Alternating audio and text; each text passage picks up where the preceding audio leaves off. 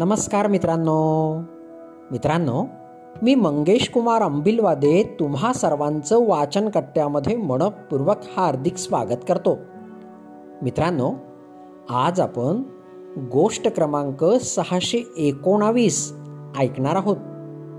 आज आपण चंद्रकांत बोराडे यांनी संकलित केलेली गोष्ट एका जिद्दी माणसाची ऐकणार आहोत.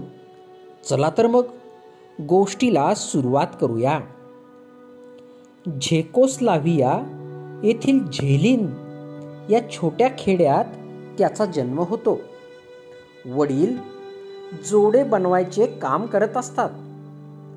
तोही याच व्यवसायात प्रगती करायची असे ठरवतो.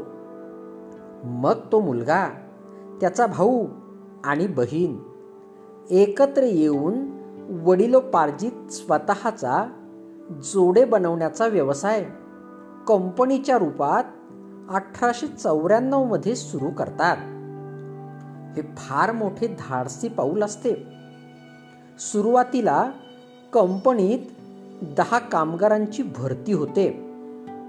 लेदरचे जोडे बनवण्यासाठी खूप खर्च येत असल्यामुळे कंपनी स्थापन झाल्यावर दुसऱ्याच वर्षी कंपनीला प्रचंड तोटा सहन करावा लागतो. यावर उपाय म्हणून तो मुलगा लेदर ऐवजी कॅनव्हासचे जोडे बनवायला सुरुवात करतो. कमी किंमत आणि वजनाने हलके बूट एवढे लोकप्रिय होतात की कंपनीला करोडो रुपयांचा नफा होतो. मग मात्र तो मागे वळून पाहत नाही.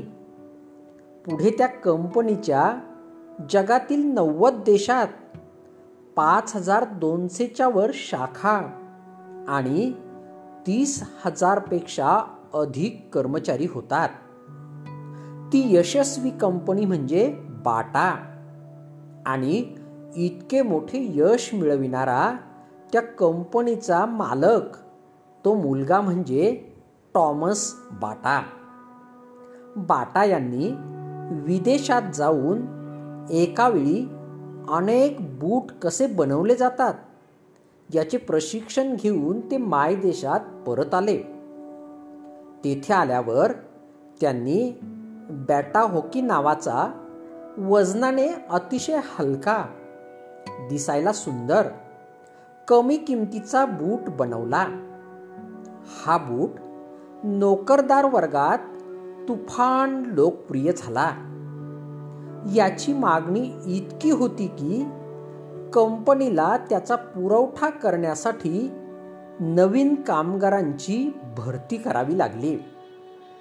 पहिल्या महायुद्धात सैन्यासाठी मजबूत असे बाटा कंपनीने अनेक बूट अनेक देशांना बनवून दिले. यावेळी कंपनीचा काळ उत्कर्षाचा होता. पहिले महायुद्ध संपले आणि आर्थिक मंदी चालू झाली. कंपनीचे मोठे उत्पादन पडून होते. खपच नव्हता. पण बाटा येथेही खचली नाहीत. त्यांनी एक धाडसी निर्णय घेतला. जो निर्णय या अगोदर कुणीही कधीच घेतला नव्हता. त्यांनी बाटा कंपनीची सर्व पादत्राणे पन्नास टक्के सवलतीत विकण्याची घोषणा केली. ही ही कल्पना तुफान लोकप्रिय झाली. ज्यावेळी मंदीत अनेक कंपन्या बंद पडल्या त्यावेळी बाटा कंपनीला हजारो बूट बनवण्याच्या ऑर्डर येत होत्या. रसायन टायर रबर चामडे. यात बाटा आजही आघाडीवर आहे. स्वस्त चांगला दर्जा आकर्षक डिझाईन हीच बाटाच्या उत्पादनाची वैशिष्ट्ये आजही टिकून आहेत. खूप काळ लोटला असला तरी आजही पायात बाटा कंपनीची पादत्राणे अनेकांच्या मनावर अधिराज्य गाजवत आहे. सरासरी दहा लाख लोक बाटाची उत्पादने जगात खरेदी करतात. कंपनीचे मुख्यालय स्वित्झर्लंड येथे आहे. बाटा यांना अनेक अडचणी आल्या पण ते मागे कधीच हटले नाहीत. पुन्हा नव्याने सुरुवात केली. आपल्या जीवनातही अनेक संकटे येतात. ती संकटे आपल्याला मोठे करण्यासाठीच असतात. कारण आपण त्यातून कसा मार्ग काढतो यावर आपल्या संयमाची परीक्षा ठरत असते. मित्रांनो ही गोष्ट या ठिकाणी संपली.